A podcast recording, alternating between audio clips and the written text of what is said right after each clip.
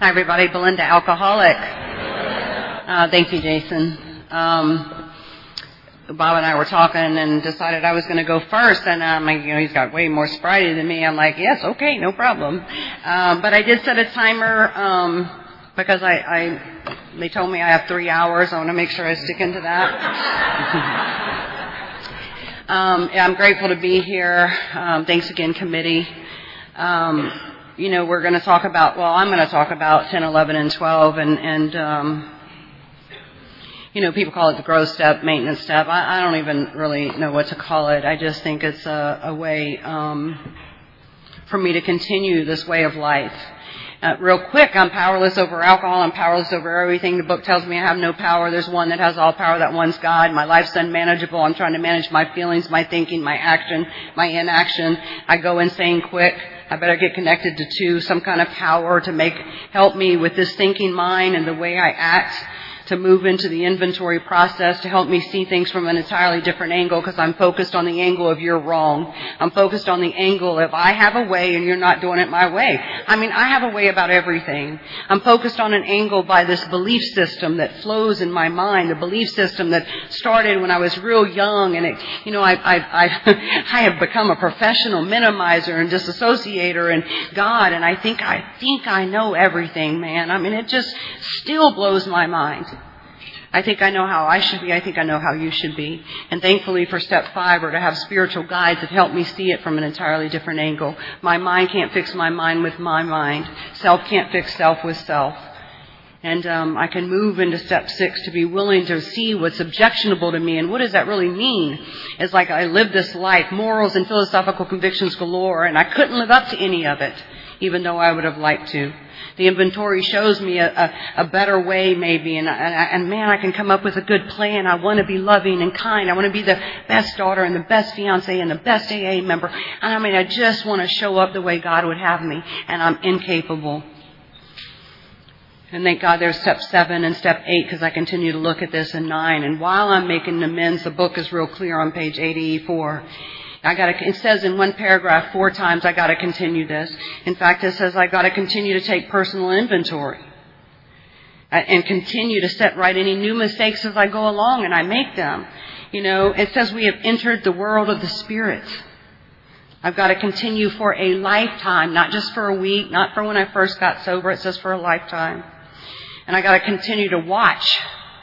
What does continue to watch mean? I got to try to stay awake. If you heard me last night, I shared about me and my, oh, telling that artist that's ridiculous for her price. I mean, like, I'm so asleep. I am asleep. And I fall asleep quick. I'm asleep walking around thinking I'm awake, but I'm not. And I don't know I'm asleep until I've been awakened. And once I'm awakened, I'm like, oh my God, I've been so asleep. And I think step 10 is, gives me a clear idea of how to try to stay awake. I gotta watch for these things. And one of the ways that 12 and 12 talks about the way I watch for these things is the disturbance within me. Oh, I can be in a meeting and you hear old Joe and old Joe sharing something and I'm like, hmm. Right there, boom, I'm disturbed. I mean, just like that. The disturbance is within me. No matter what you do to me. If you were here last night, I talked about my dad. It's not about my dad molesting me or so and so physically abusing me or sexually abusing me. People, the book says people are often quite wrong. I believe those people were wrong. But the disturbance is within me. And if I want to be in a place of neutrality, like one of the 10 step promises says, that I've got to go within. God's deep down within, but I got to go within and clear away the soul sickness. And step 10, 11, and 12 allows me to do that. Um, in fact, the book right here says, you know, it says we continue to watch for, and we can, this is what we're watching for: selfishness, dishonesty, resentment, and fear. And I'm going to give you a little idea what that looked like for me this morning. So I'm sitting there listening to Rachel and I'm like, oh my God, she's so good. Oh my God, I didn't sound like that. Oh my God, I am so embarrassed. I can't believe, oh man, I should have said that. I can't believe I said that. That's what y'all are working with. I mean, I just can't. I look at Bob. Bob's got like 40 something years. I'm like, oh my God, I got it. Oh. But what is that? That's the depths of my selfishness, self-centeredness. All I'm thinking about me and how I'm going to look and I live in the complete opposite of the St. Francis prayer. I want you to love me and I want you to understand me and I want you to forgive me. And the long list of that, it's, that's just how I'm, I'm made. Right? And I think step 10 allows us to watch for these things. Because when I realize I'm doing this, I can pause and I'm like, oh my God, really self, self-centered Belinda, really. And I'm full of fear. What are people going to think of me? She's way better than me. I mean, I just this constant state of comparison, this constant state of I'm not enough. I'm not young enough, pretty enough, thin enough, smart enough, good enough. But I think step 10 allows me to keep on. I mean, I'm, I'm sorry, I'm not giving you much hope that this is how you might look when you get, I mean, like, you know, the mind, just this narrative and this self-talk, and, and it's usually a negative self-talk.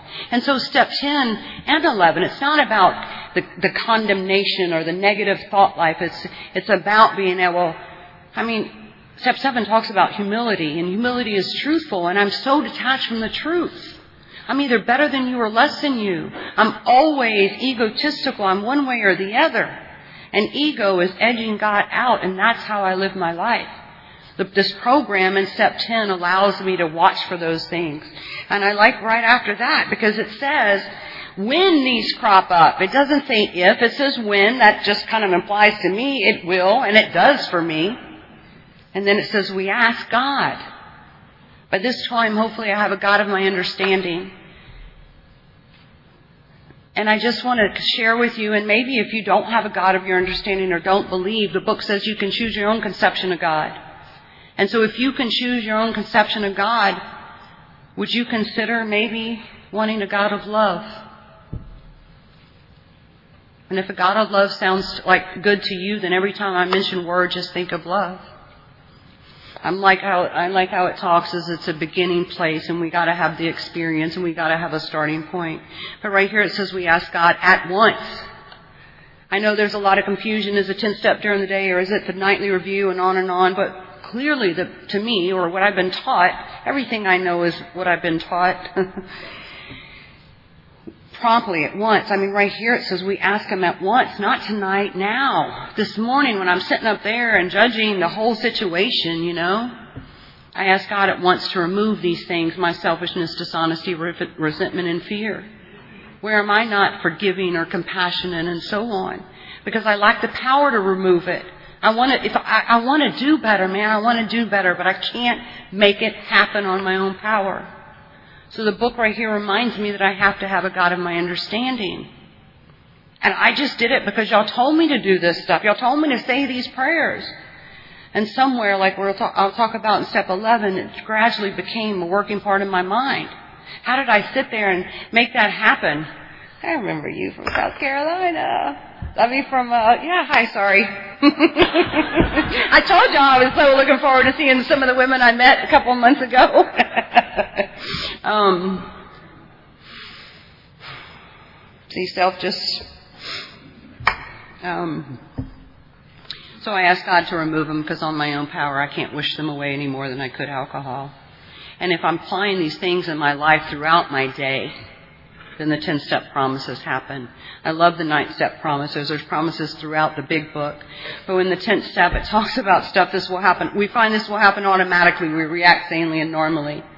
The problem's been removed. We have a new attitude and a new outlook. We're placed in a position of neutrality.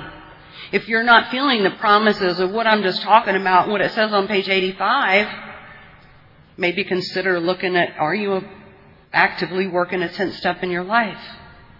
The promises you hear in the ninth step, but those aren't actively happening, do you owe someone amends? I can always kind of go backwards a little bit. And so by y'all teaching me this and some people having spiritual consent and calling me out on my stuff and say, you know, somebody says, oh, do you, what do you, do you obsess a lot, Belinda? I'm like, oh, no, no, no. well, I mean, I just clearly gave you a real short bit of how I do. And uh, she's like, but really, Belinda, do you I'm like, well, not really. I mean, my God, I, I fall asleep so quick. And the book also talks about I rest on my laurels. weekends like this, man, I don't want to look at myself. It's, you know, or when I do these big book weekends, these intensive things with small group of women and bring them through the steps and we're doing, I mean, it's just intensive work. And by that, throughout the day, I'm not looking at me and at night, I don't want to look at an 11 step nightly review because I'm tired. I'm done. The book says we rest on our laurels, but we're headed for trouble if we do. What part of this 12 step program can I leave out and stay sober? Or maybe I will stay sober, but will I be happy, joyous, and free? For me, when I actively apply this, I can breathe. That ick on the inside just isn't eating away at me. My head's not doing like this, and I'm not running around vibrating anymore. Well, I, I still do that because I feed off the energy in this room. I mean, um, but I'm not vibrating in a negative way. It says every day, every day, not some days, every day is a day we must carry the vision of, uh, carry the vision of God's will into all our activities. And again, it's easy to do it when I'm here with y'all. Let me get on the road or get home and all of that. One of the things I didn't mention last night and somebody brought up, but I, I'm, uh, I'm driven by this belief system I have. I really am. My beliefs are fueled by the fears the fears are my driving force of life. And what happens is my belief system is going to determine how I feel. The way I feel is going to determine how I act. And that whole cycle is repeated over and over and over. And because I fall short of my chosen idea or my morals and values that I have so graciously set for myself, um, it fills me with guilt, remorse, and shame. And that's repeated over and over and again. If I don't get connected to the power, I'm kind of I'm, I'm y'all don't want to hang out with me when I'm like that. Let me just, that's all I got to say about that. And it said, yeah, but these thoughts must, these thoughts, and I'm not talking about the earlier thoughts, I'm talking about the thoughts of the prayer and constantly staying awake and trying to watch. They must go with me constantly. Now they don't. I wish they, I wish they did all the time and I was this perfect example of a human being, a woman, an AA member, but I'm not. But this is the directions the book gives me. And when I do this, I can breathe. And I can be there for you and for you. And I can be present for what's in front of me. And I think steps 10 always brings me back to the present moment. Because when I'm sitting up there thinking about how I'm not good as she was or how good, I'm not as good as Alex was. Because I did that with Alex too. I just did a 10 step with um, Rachel and I had to do it again with Alex.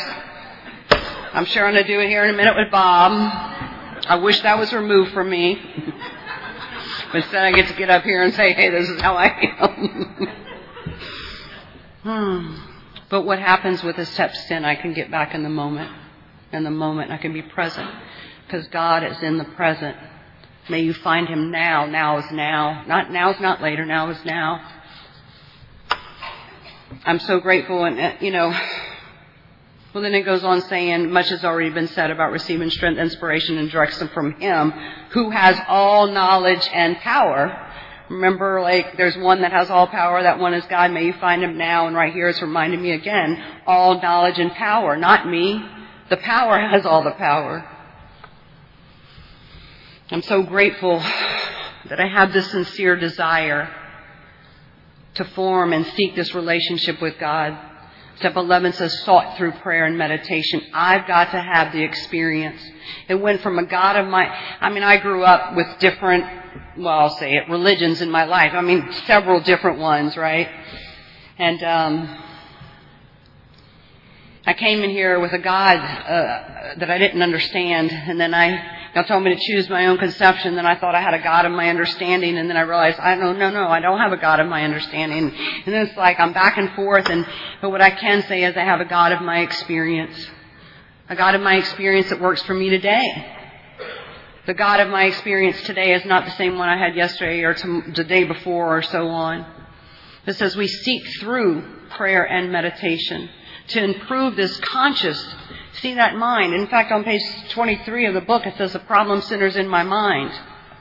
Any problem I have centers in my mind. Yeah, I'm trying to pull up the timer. Okay. Um, so the nightly review, I mean, on page 86, I obviously have talked too much on 10, so I'm going to go real quick. And um, one full paragraph, there's a bunch of questions that we're supposed to re- constructively review our day.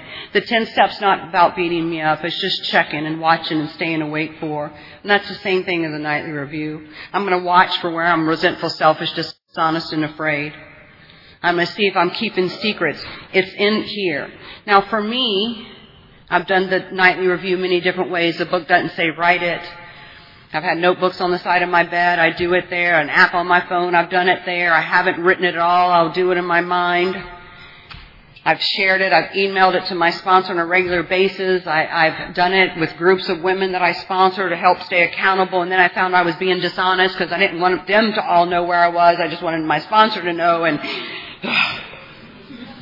and um, so I don't know that there's a right way or a wrong way. I can tell you there was a time I'm telling sponsees to do it and, you know, this is good and send it to me and so you can be accountable. I mean, I believe it is work between me and God, but for somebody who's undisciplined like me, I need to stay accountable. And it helped me be truthful with someone. And so this inventory, and I love how there's a prayer at the end of that again. I mean, I really learned how to pray in the book of Alcoholics Anonymous. And once I make this review, and it's going to be some liabilities and some assets. But I love how it says we do not drift into worry, remorse, or morbid reflection because that would diminish my usefulness to others. The whole deal here is I'm trying to stay connected to the power so that I can be useful to others. So I can live like the St. Francis prayer talks about. So that I can love you and I can understand you and I can bring you light in your darkness. But I can only do it with that power. And the prayer, like I have to ask God's corrective measures because I don't know. My mind on my own can't come up with it. I mean, I could come up with some good ideas, but man, I'm, I'm often quite wrong. And I like how it says we ask God's forgiveness. That's the only way I won't drift, drift into that worry, remorse, or morbid reflection. So, um, meditation, man, I could, God, I love meditation. I swear, if you want to know anything about it, I will be around the rest of the weekend. Talk to me. I will be happy to share my experience that hopefully it will give you the willingness and open-mindedness to try to have your own. The book is real clear. It says on awakening. I don't know about you, but I go to sleep every night and I, uh, well, I wake up a lot, but when I actually get up in the morning getting ready for the day, it says, it, in this section of the book, it talks about the mind so much, it uses this, um, we ask God to direct our thinking. That is to be divorced from selfish, well, that it be divorced from selfish, dishonest, and self-seeking motives. That's how I got to start out my day. But it uses in this section of the book mind, decisions, thought, thought. It's all about the mind. This one, I love this, page 87, it says, being still inexperienced. So right there it's telling me that today when I woke up, I have no experience with God. None, zero. I, I love that. But it says being still inexperienced and having just made conscious contact with God. Hmm. It's not probable that we are going to be inspired at all times. I'm not. And then next it says we might pay for this presumption in so, all sorts of absurd actions and ideas. There's a few ladies in this room that knows me. Liz is one of them. To Sarah saved my ass. I'll get to that in a minute. And they watch me. They see me. They can tell you it shows up in all absurd actions and ideas. I mean, I come up with a good plan. Every plan I come up with is a good one. They don't always work out, but they're good. But it goes on to say, you know, as we go through the day, we pause. Earlier I had to pause because I got carried away when I saw some friends from South, you know, I say South Carolina, I forget I'm in South Carolina. but, um, I have to pause so that I can just get quiet so God can direct my thinking again. When agitated and doubtful, it reminds me that I'm going to be agitated and doubtful. We ask God for the right thought or the idea. I need to keep going back to Him. I think this literature teaches us how to pray and meditate. It says the circumstances warrant, we ask our wives and friends to join us in morning meditation. If you sleep at my house, I'm going to tell you, hey man, I get up, and when I get up, it's going to be about this time. Do you want to do prayer and meditation with me, or would you like me to go ahead and do it without you? Usually, yeah, they won't. They'll, they'll usually always say yes. um, I like the part that says we constantly. So if this is on awakening throughout my day, I'm supposed to constantly, constantly is constantly remind myself I'm no longer running the show because I constantly think that I am. humbly saying to myself many times each day, Thy will be done. I usually run around and roar through your lives like a tornado because I want my will to be done because I have the way. I have the way. Belinda's way. And so as Belinda sees it, And then it says we are then in much less danger of excitement. I'm like, wait, what? Danger of excitement? Oh, remember that newcomer I told you about? That was some exciting stuff, man. But excitement is dangerous for me too because I can just get excited about anything and it doesn't mean it's a, in a good, healthy spiritual way. But it's reminding me that excitement, fear, anger, worry, and, remo- uh, and uh, self-pity they're just, uh, they're foolish decisions and that's just going to get in my way too. So if I constantly go back to God throughout my day, my life looks better and I don't have to make so many amends. And this part, it also says we alcoholics are undisciplined. Oh, so I have to let this God of my understanding discipline me in the simple way the book is just outlined. Imperfectly, I might add. I know Bob said he was going to talk a lot about step 12, but you know, I'm one of those people that has been placed in a position that where I can devote a lot of my time to helping other women or be in the service of Alcoholics Anonymous, and I'm so grateful for that. I don't have kids, I don't have a job, and I have a relationship with a man, and, and that, you know, of course I have family and stuff, but it does. It affords me a little opportunity to be helpful in Alcoholics Anonymous, and I remember one inventory I had and I was looking at something and I, I just know my purpose in life is to help other alcoholics. And this guy that I'm using right now, um, she says, well, what if it isn't Belinda? like, oh my God. Maybe it's not God's will. Because I can even get fixed on the belief system of what I believe is right. I mean, I still believe my purpose is to help other alcoholics. The book tells me so. Y'all teach me so. But I still want to be open minded to the possibility that God has another idea. The book talks about in the, in the chapter working with others, actually from the beginning of the book, through the book, and in the whole long chapter is working with others. It talks about, I mean, like, we've got to be of service, and Bill and Bob, and how they did it, and the importance of that. It says nothing ensures us immunity from uh, drinking except for intensive work with others. Intensive work. I'm so grateful that I was taught that. And my sponsor was 50 years sober, and she'll call me every now and then. I need a newcomer. She still works with the newcomer. The, well, thank you. I almost said something. Boy, that pause was not of me, just to let you know. She loves working with newcomers, and it's beautiful to watch. But in 2018, I mean, I've had several surgeries so sober, pretty many of them. And in, in 2018, I was going to have one that turned into five. I was in bed for most of seven months.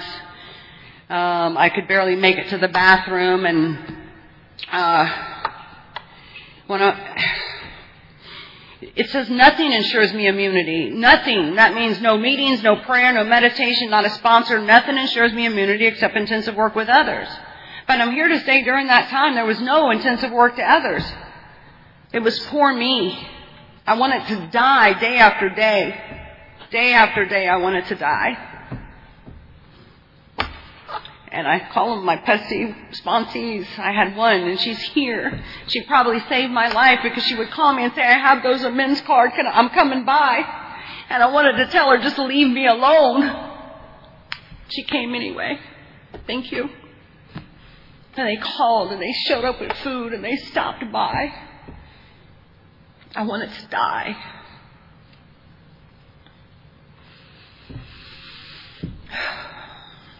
Um, Rachel did a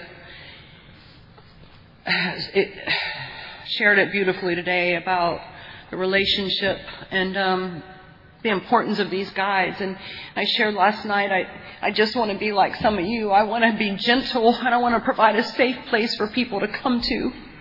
And I want to be able to share my experience. I got lots of opinions. I got an opinion about everything. But I'm going to try to keep that out of the way and I'm going to share my experience and go back to what the book says. If you need to make an amends to a kid, I don't know. I don't have a kid. Let me find you someone that did that. I think I have all the answers, but I don't. When we talk about don't leave before the miracle happens, if you haven't sat with another alcoholic and watched their life change as a result of this work, and oh my God, it's one of the most beautiful things to watch them help others. And then come to you and say how excited that they are. There's no high like it I've ever experienced. And I believe that's the miracle you should not miss. I um I'm blessed to sponsor some women and Rachel said it too, is they do more for me than I ever think that I can do for them. But a lot of times, um, what I found with women I work with and some that have a couple of decades of sobriety in there, and they when it's it's sad to hear that they don't feel like they're good enough to sponsor. The truth is I'm not good enough. But if I clear away the ick on the inside, stay connected to the power, it's the power that works through me to love you.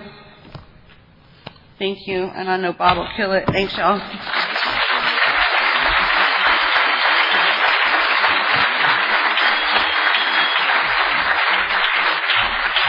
Thank you.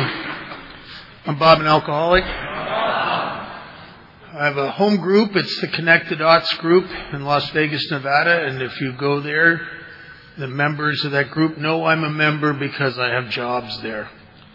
I have a sponsor who knows they're my sponsor because if your sponsor doesn't isn't sure they're your sponsor, they're probably not. is isn't that right, Ray? oh. And I have a sobriety date and that's the date from which I've been free of all alcohol and any any anything I ever used to medicate my abstinence. And that's October 31st, 1978. And that's uh, my personal best, actually. Uh, so, I'm not sure where I'm going to go with this, but I'll tell you, something popped into my mind. It's there, there was a psychiatrist back in the 50s who helped worked with Bill Wilson.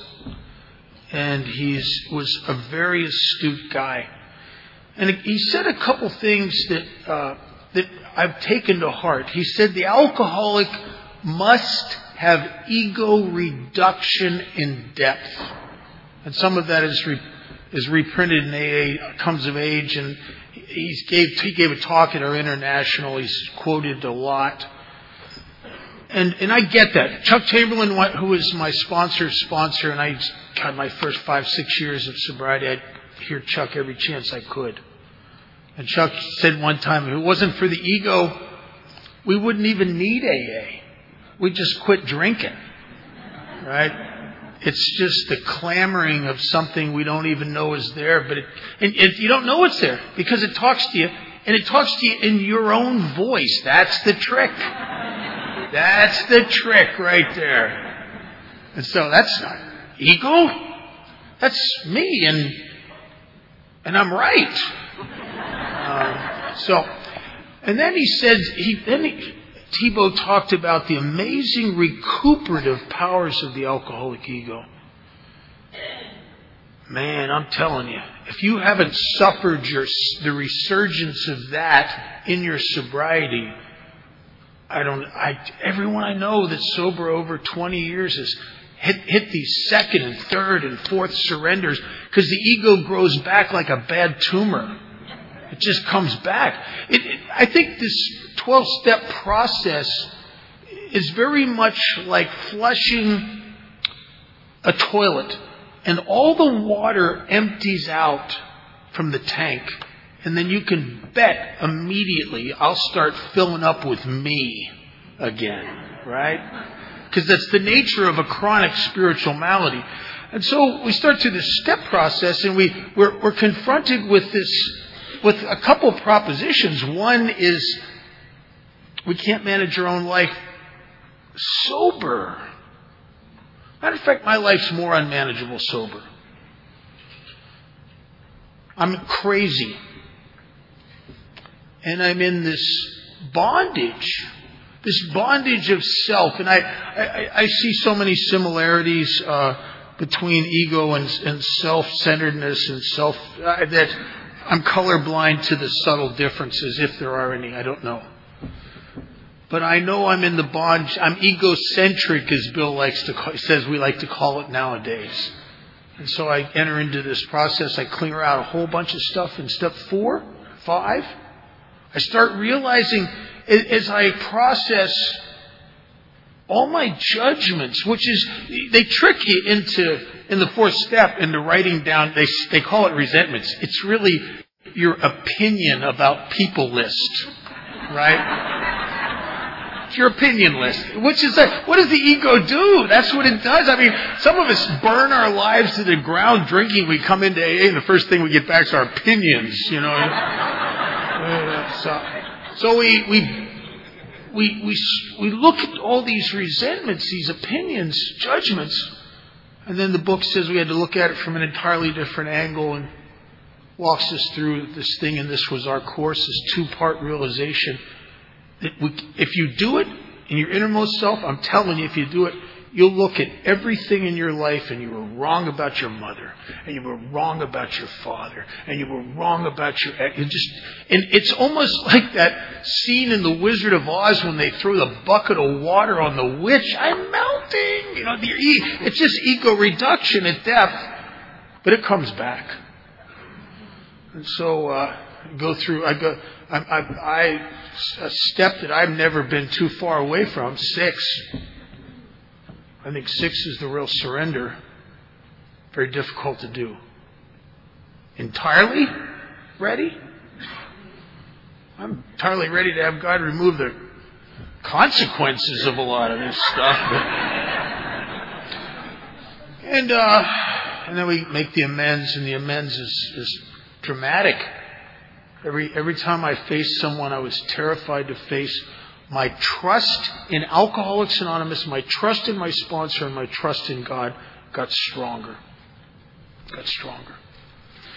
And then I get to step 10, and by the time I, I get to my first run through the steps, and I've been through them many, many times. Now, spiritual giants don't have to do that. Uh, but I leak a lot, you know. if I, if you know, Wilson, thank God, Wilson said no one among us has been able to maintain anything like perfect adherence. So I go back through the steps every few years because it's more than a tenth step can handle. It's a, it becomes, a, and I've I've come up with amends and resentments from the past that weren't on previous inventories? As you, as you wake up, you peel the layers of the onion off and more is disclosed. And so I get to step 10, and I get to step 10 with a lot of knowledge. And I never, if you would have told me that the steps are going to reduce my ego and build it at the same time, I wouldn't have believed you. And yet, what my ego always has fancied that it will find power and significance in knowledge. And I came out the backside of a lot of that with a lot of knowledge. I, I was a big book, I was one of the first big book technicians. I'm, I'm ashamed to say that, actually. I would go to meetings and correct people on how they're not sharing properly about a certain step. You know, I, I was that guy. I was, you know, I, ah, oh, Jesus. And so uh, I, I guess my, my first, my, my, my sponsor wanted me to start doing step 10. And I, yeah, yeah, oh yeah, I'm, I'm going to do that. But if you would have watched my position and my actions, you would have easily come to the conclusion that to Bob, step 10 says, we continued to take personal inventory and if he was ever wrong, he would promptly admit it, right? and, and uh, so I'm missing a lot here. And then you know you get in the pain, you get pain in sobriety is the re- return of the ego of self, and you start to fill up with yourself again, as, as a lot of us do. Not because we're bad people, it's the chronic nature of the spiritual malady. And I, I started taking step 10 a little more seriously. Uh, but I didn't know. I, I Wilson's so br- brilliant. I don't know. It's so insightful. I don't know how in 1939, 38 and 39, he knew that so many of us, all these years later, are going to have difficulty with this because as a result of sobriety, we're going to get big, huge lives. And when you have a big, huge lives and you're running a company with a lot of employees or you, you got kids or you got commitments and you got the phones ringing, you get 60, 80 phone calls a day from sponsees, you got a big, huge life and something comes up that you really should stop and do the five things in the book. And you'll get to it. You know what I mean? Did you ever get that? That's a terrible thing to say to yourself. I'll get to it, which means I'm not going to do it. And and so I'll get to it, and then what happens is it builds up. It's like it's like it's like sticking stuff under the rug. It, you get a lumpy rug that'll trip trip your ass up a lot, right? So I'm st- I'm doing that and not not realizing it. And then I, I started to realize, well, when do I when do I pause? When do I stop and do those five things? And 50, many in the early 50s, with more experience in Alcoholics Anonymous, Bill wrote something in, in step 10 in the 12 steps and 12 traditions that is the road sign. And he says it's a spiritual axiom, which means something true under all conditions. It's a spiritual axiom that when I'm disturbed, at all, no matter what the reason, no matter what the cause. Bob, there's something wrong with you. You need some correction here. And the disturbance, and, I, and here's one of the things that took me a while to realize excitement is a disturbance. I mean, did you ever notice how excitement uh, always lead. It's, well, I'm excited because I think I'm going to have some fun. Do you ever notice how trouble always starts out looking like fun? So when I'm disturbed at all, no matter what the cause, it's time. You got something to do here, Bob. You got you got to call your sponsor.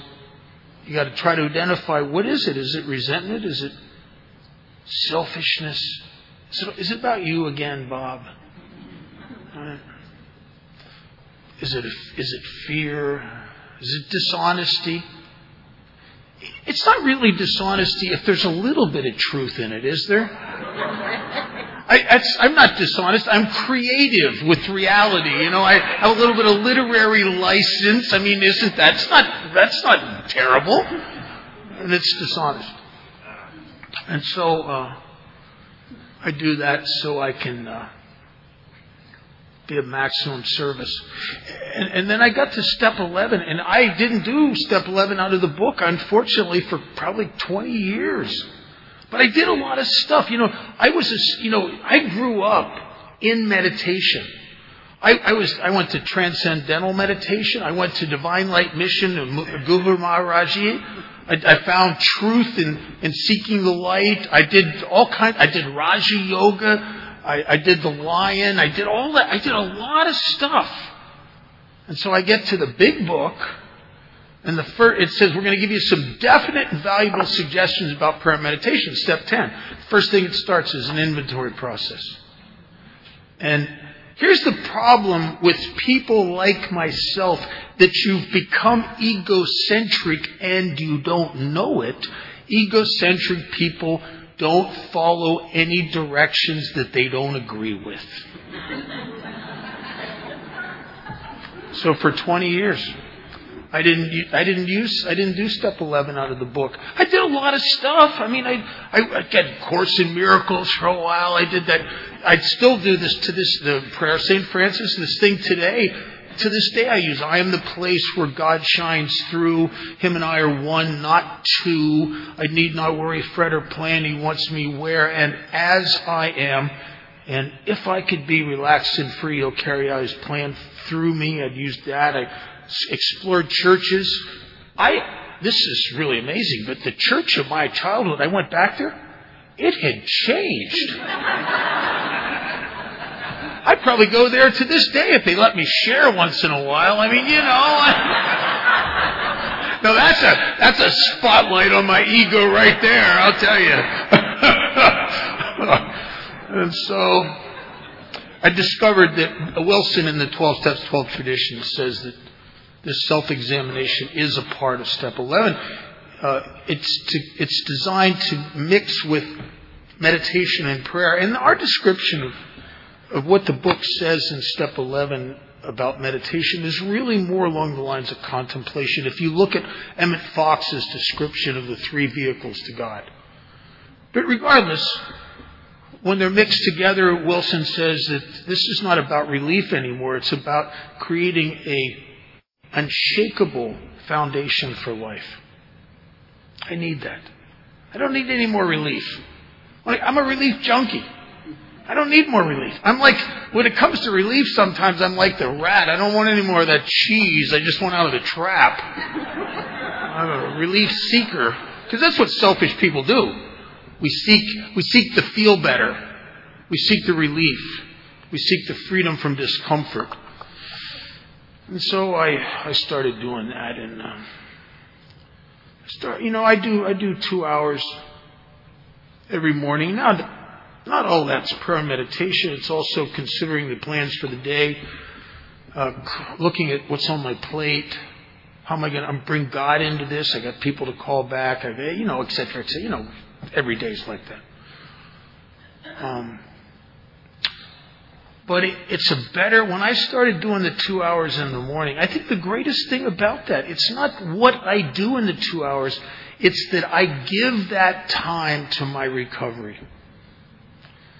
It's, it's a demonstration in a busy life of something that's important to me.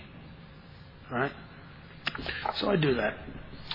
I want to talk a little bit about step 12. I, I think it's why do we do all this? One of the differences between the, the step 11 process in the big book and all the other things I did, uh, the, the, the, the, visualizations, the breathing exercises, the, the, chanting, all of it, is that those things are great, but they're self serving.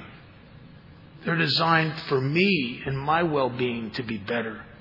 In Alcoholics Anonymous, we're doing all of this so we can be more effective. Matter of fact, everything we do in AA is to serve the end of step 12. The third step decision is take away these difficulties with this bondage of self for one reason so that victory over them would bear witness to those they would help. And I'm asking God to take away not everything, but to take away the things that stand in the way of my usefulness. That Alcoholics Anonymous is trying to take a selfish, self-obsessed, self-serving, self-focused, self-absorbed guy like me who's just full of himself and turn me, empty me out of me and continue to empty me out of me so that I can be a servant. That's the highest you get here. Look at the second tradition. It's the only organization on the planet where you can come in a big shot and work your way up to servant. I mean, that's there's no place like that except AA. And it is Wilson refers to it as our primary purpose, which is is very different because I came here with a primary purpose, as I suppose you did. What's your primary purpose, Bob? Me me, my relationships, my finances, my job, what you think of me, me, and me. And you guys are saying, do that, that thing in the prayer of St. Francis, Bob. You gotta forget yourself. Set yourself aside. Don't be such a selfish guy. Set yourself aside and serve a greater and more noble purpose than you and that's helping God's kids. A purpose that, when you think about it objectively, I've been more divinely crafted for that than anything. And I, I ran a huge company, made millions and millions of dollars. Nothing. I am divinely crafted to help people that are sick like I'm sick, who struggle with self centered fear way into their sobriety, as I have and do who struggle with this bondage of self in their sobriety as I do. Who can, who couldn't even see any of this stuff when I got here because the blinds were drawn. And people in AA introduced me to me. They, you introduced, you, you shared about you. And you introduced me to me. And so I, I'm divinely crafted by my mistakes, by my failures, by my defects to be amazingly useful. Matter of fact, if you're new here, I, I can promise you something. You stay in this thing. The worst thing about you, the thing that you've swept so far under the rug you don't want anybody to know about, will become a useful tool in your future when it comes to helping people. If, if you buy your primary purpose and you try to set yourself aside. Wilson, in his story, said something that was very, very astute. I think it's brilliant. He said, unless the alcoholic can perfect and enlarge his spiritual life, and it's not through what you'd think. It's not through prayer and meditation, even though prayer and meditation are vital. It's through self-sacrifice, constant thought of others their needs and how we can work for them. It says that a couple times in the book. Our very lives as ex-problem drinkers spend our constant thought of others. Who did they write that for? Al-Anons? Constant thought of others? I mean, oh my God, how can you do that? I mean, I'm not wired that way. And, and yet, and not truly, truly, I am, I'm, uh, my default position is me and self but if you'd follow me around, you'd see that a big, big piece, most of my life is dedicated through, through my actions, not my intentions, not my feelings, but through my actions to serving. I'm on the phone all the time with, I sponsor a lot of guys. I do two to three hospital and institution panels a week, and I've done that for over 43 years, nonstop. No, so throw money, throw money, throw, money. Uh, I'm, on committees. I do I do this service, and I've also my first sponsor said you just you want you do it all. And there are people that try to talk me out of Oh, you don't want to be a GSR. That's political. I spent nine years in general service. I got to tell you, I learned more about AA and more. I learned how to. Res- you you will fall in love with whatever you serve. And you'll continue to be in love with whatever you serve. So you want to, you have people in your home group that seem to be in love with Alcoholics Anonymous and you're missing the boat. Become a servant here. Get, get jobs in Alcoholics Anonymous. The, the more inconvenient, the better. Oh, the better. I hope you're prepared to be, as my friend Larry says, to be divinely inconvenienced. I think in, in spiritual coinage, there's a there's a you, the high, the higher the inconvenience, the greater the spiritual coinage. I mean, if you only do service and things in AA that you feel like doing, I mean, what's different? You've done that all your life, and so uh, we serve here. And I'll tell you, I've learned more about myself and more, I've learned more about this program and helping others. You know, it's like you, you have a feeble attempt to give something to someone, and in the attempt of giving it to someone, you'll get it at a level you didn't have it before. We get what we give here. I was brand new. I was, I, I was maybe a week out of the detox, I guess, and I went to Skid Row Club that was the only was the only place I felt comfortable because it was great. It was the kind of AA meetings where people would fall out of their chair and have a seizure in the meeting. They wouldn't even stop the meeting; They'd just keep talking. You know, just somebody'd stick a wallet in the guy's mouth so he didn't bite his tongue. You know, it was, it was just one of those kind of places. A lot of, lot of hookers, a lot of drug. I mean, it was just like real skid row. It was on Las Vegas Boulevard in North Las Vegas, one of the worst sections, and there was a, a bottomless, topless strip joint on one side and a pawn shop on the other. It was kind of spiritually nestled in there, you know?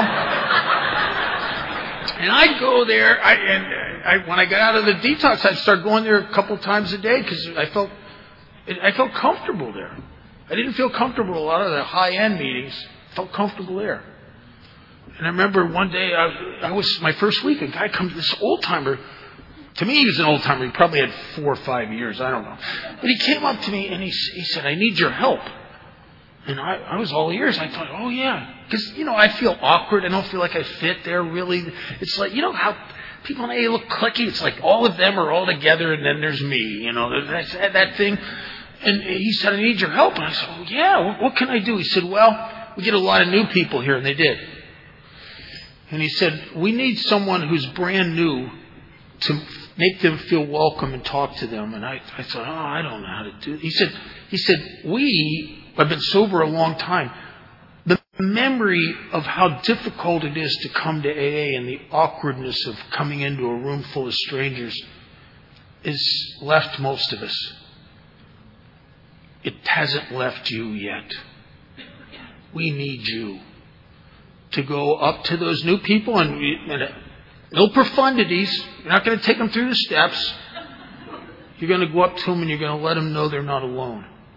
You're going to go up to them and make them feel welcome and let them know that you know how they feel. And I thought, I can do that. I, I don't have any wisdom. I don't have any, but I can do that. And I'll tell you something. I don't know, truly looking back, I don't know if I ever made one person feel welcome in Alcoholics Anonymous except me. I, that became my place and you leave the new people alone. This is my job. You know what I mean? It was like, it lit me up. And I felt it was my first, first feeling with something, a feeling of something I, I, I don't know that I ever felt before maybe. And I think it's more important than happiness. It's more important than relief. It's more important than anything. And it's the feeling of usefulness.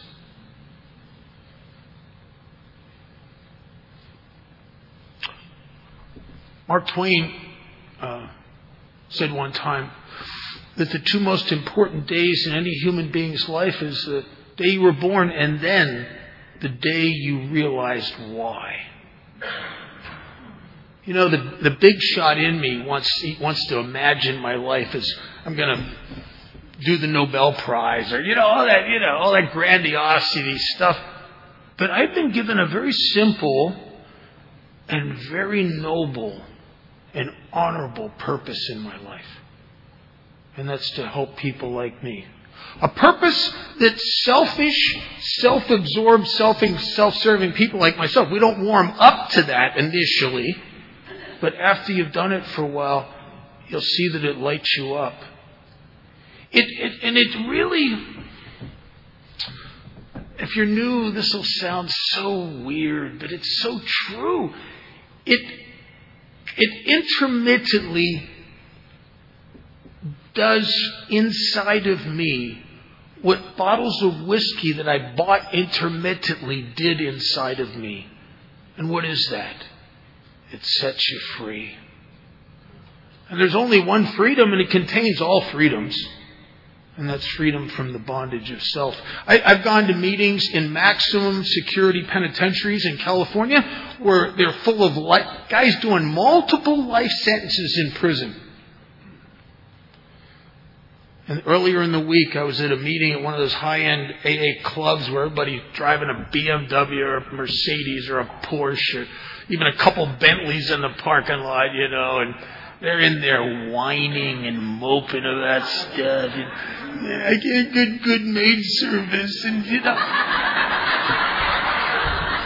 I'm in a maximum, a maximum penitentiary with lifers who are freer. And they'll never get out of prison. They're freer. They're laughing. They're free because they're free from the bondage of self because they're working with guys in there. They found their primary purpose even in prison. And I, I've been given this primary purpose, and it's, it's saved my life. I'll, I'll tell you one little quick story. You know, when Wilson says in the beginning of working with others that nothing will so much ensure immunity from drinking as intensive work with other alcoholics, uh, Mary, Mary Emma's here. Mary Emma and John saved my life when I was 11 years sober. Uh, I went through one of the toughest patches of road I've been through in my sobriety. I, I was married, for, I was in a relationship for six years, married for four and a half, had a two year old daughter, and uh, all of a sudden I'm going through a divorce that I don't understand, and the day after the divorce was final, my uh, wife and daughter moved in with my best friend, a guy I sponsored, and I discovered that through the whole last year of my marriage, they'd been sneaking around having an affair. I can't even put into words how sick that made me in here. I, my life was in danger. And I, uh, I remember, I remember this like it was yesterday. My daughter, I love my daughter, and I, I think because of my love for her and the connection I made with her in the delivery room, I fought for my place with her and, and fought to make amends and fought to do all the stuff that I didn't want to do, that if it would have been for my daughter, I might not have done. Um, but I did. And I, uh, I wasn't very, but a couple weeks into this, and uh, my daughter and my ex-wife of just a, few, a little short period of time are living with my sponsee, and I and I finally got enough courage because I could I had legal rights to see my daughter. I just didn't know if I had the emotional ability because I had to go over to where they're living together to get her, and I, oh, I remember the terrible feelings I had inside of myself going over there. But I, but I wanted to see her. I had that heartache. And those of you who have kids, you, you, if you don't see them for a long time, you get that heartache, right? And I had that heartache, and I uh, went over there and I parked in front where they where they lived, and I went up to the door and rang the doorbell, and the frickin' happy couple, couple answers the door. You know, oh Jesus. Why do you have to look happy? I mean, Jesus. There you go. Glad to see me. And they bring Kate out. Kate's the cutest little two year old girl you've ever seen. She's adorable. And I take her by the hand and we go off to uh, spend the day. I had this really cool day planned for her. We went to uh, Chuck E. Cheese. She loved Chuck E. Cheese. Worst pizza in the world. And for you know, for a hundred dollars, I won her a ten cent ring. You know, with those games and stuff, right? And then we went to a, a, a ranch that was uh, was the ranch was owned by the people who had the show Legends in Concert. And a friend of mine had kept horses there, and, and she invited us over there to, to ride and, and play with the animals. They had a lot of animals, big ranch. My daughter loves animals to this day, loves animals. Um, so we go over there and we're, you know, we're she's playing with the rabbits and feeding the different animals, and she gets to. They bring a little Shetland pony out. Now she's only two years old. She's big for her age, but she's only two years old. So if she's a little scared, we put her on the Shetland pony because she was loved pony. She was pony and Minnie Mouse crazy. And we put her on this pony. We walked her around the corral a couple times, and she just it was exciting to her. She loved it. And then they, they're taking, we're sitting at this picnic bench and they're taking the, the pony back to the stables and I'm sitting there with my friend who's involved in the ranch and Kate, and Kate's thirsty. So across the yard on the wall of the stable is a soda machine, soda pop machine, and I said to my friend, would you stay here with Katie? I'm going to go get some cans of soda pop. I walked across the yard and got a couple cans and coming back, I hear the woman who's with my daughter say to my daughter, Kate, here comes your daddy. And Kate looks at me, looks at the woman, and says, That's not my daddy. And she mentioned the guy's name. He's my daddy. Oh, I took my breath away. Felt like someone stuck a knife up under my rib cage and twisted it. I didn't say nothing. I, I pushed it, pushed pushed it down, and I spent the rest of the afternoon with, with my daughter, and I, I had to take her home for dinner, and I, I take her to pull up in front of the house. I take her by the hand, walk her up to the door, ring the doorbell, and happy couple answers the door, and she jumps into his arms, and I walk away, and I get in my car, and I drive about a block away, and I pull over. I can't drive. I'm coming apart. And I'm, I'm sitting in the car on the side of the road and I'm sobbing and talking to God at the same time. And what I'm really saying to God is, God, I love my daughter, but I'm not, I'm not big enough for this. I can't do this. This hurts too much. And I, I said, I'm sorry, God, but I can't see her anymore. And I'd made the decision to cut her out of my life because it was too painful. And I looked at the clock on the dashboard and I had to meet this this knucklehead sponsee down at one of the AA clubs. And I don't want to go meet him. I need to go home and think. You know? Truly, that's my natural default position. Let me, let me hole up somewhere and think, you know. But you guys have brainwashed me. AA 101. Do what you said you're going to do. Show up where you said you're going to show up. Be early. On and on and on. And I, oh crap, I the voices of people in AA in my head.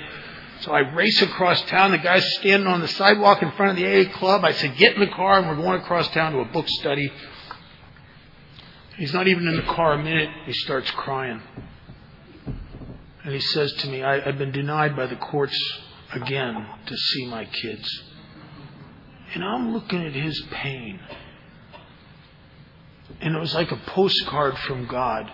Dear Bob, there's only one person that can stop you from seeing your daughter, and that's you.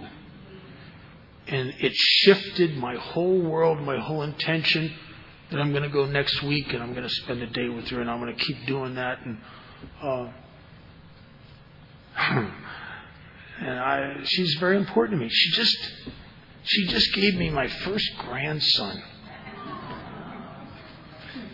He's, he's beautiful and looks somewhat like me. what can I say? And that new guy that I picked up at that club, he thinks I'm helping him. He saved me from me. The helpers get the help here. If, if you're if you're sober a while, I, have been doing a, a thing at, at detoxes for over 43 years. If I run into people almost weekly, not every not every week maybe, but I long, very frequently who drink again with multiple years of sobriety. There was one guy had 45 years. Bill Wilson had been his sponsor. He drank again. I've met people with, with 10 years, a lot of over 10, that drink again. And I'm, I want to know. I want to know because I don't want that to happen to me. I want to know what did they do that they should have done and what didn't they do that they should have did. And you, you, you'd think if some of you in the room are probably thinking, I bet you they stopped going to meetings. No. No. I bet you they didn't, they didn't really work the steps. Some, I've seen guys in there that taught the steps. They were big book technicians. Well, they didn't have a relationship with God, evidently. I've seen clergy. I, have seen people that are uh, pray more and have a better relationship with God than I'll probably ever have. So what's the common denominator with all of them? Ask if you ever do this and you see somebody sober over 10 years in a detox, go up to him and say this to him. Say, I am really, really sorry you're here. I'd like to help. If you'll give me the names and phone numbers of the new guys in their first 60 days you've been working with, I'll be glad to step up. I'll be glad to, to, to contact them and offer to help. They won't give you any names because their primary purpose has become themselves. And they didn't know it. And they didn't know it. And I know about that. I sunk into the one depression I had uh, of any consequence in, in 43 years. I had it uh, when I was 19 years sober. In a year that I made more money, had more toys, more motorcycles, more fancy cars in the midst of a life that I should have been just crying tears of gratitude for having, I sunk into a depression. Chronic dissatisfaction. And I couldn't have told you what. And it was because my primary purpose had become me. I didn't even know it. it you don't do that overnight, most of us. It's like a glacier like movement slow. You, you cut things out incrementally, one thing at a time. Maybe, maybe now you're, when a newcomer asks you for a ride, oh, I'm just too busy. I got something to do. And you don't even try to find them a ride with someone. Maybe now, instead of answering the phones or, or going on 12 step calls. You're, you're busy. Maybe you say something I've heard guys say it makes me sick to my stomach. Oh, I've done that years ago. Let the new people do it. Right? I've seen uh, during the pandemic, because of an in, I had to work to do 12 step calls. I answered the phones for central office. I found institutions who would still let us bring panels in, masked up and socially distanced, but I, I'm more, I was more afraid of dying of alcoholism than I was COVID. and I, uh, I found my way, but it was a little more, little more work, a little more effort, a little more inconvenience. But my, it's my life. I've known, I tell you, you can't be sober long enough that you can't get drunk again. And I know guys in the last year that with over 25 years, 30 years, uh, 15 years that have drank. And I tell you, I, I, I hope, I hope this isn't true. Some of them died, but the ones that didn't die are they're trying to get sober again. And the progression of this disease is brutal. And what progresses is the ego. Do you ever try to talk to someone and help someone who'd been 20 years sober and drank again? They know everything. No matter what you say to them, they go, "Oh yeah, I know. Uh huh. I know. Uh huh. I know." Yeah. I think what they're really thinking is, "Yeah, I know. Shut up.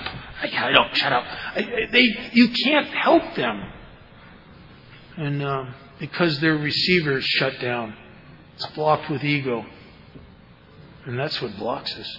When you come here, you've got to be crushed enough to receive help, because we're not people who receive help. We're too self-reliant for that.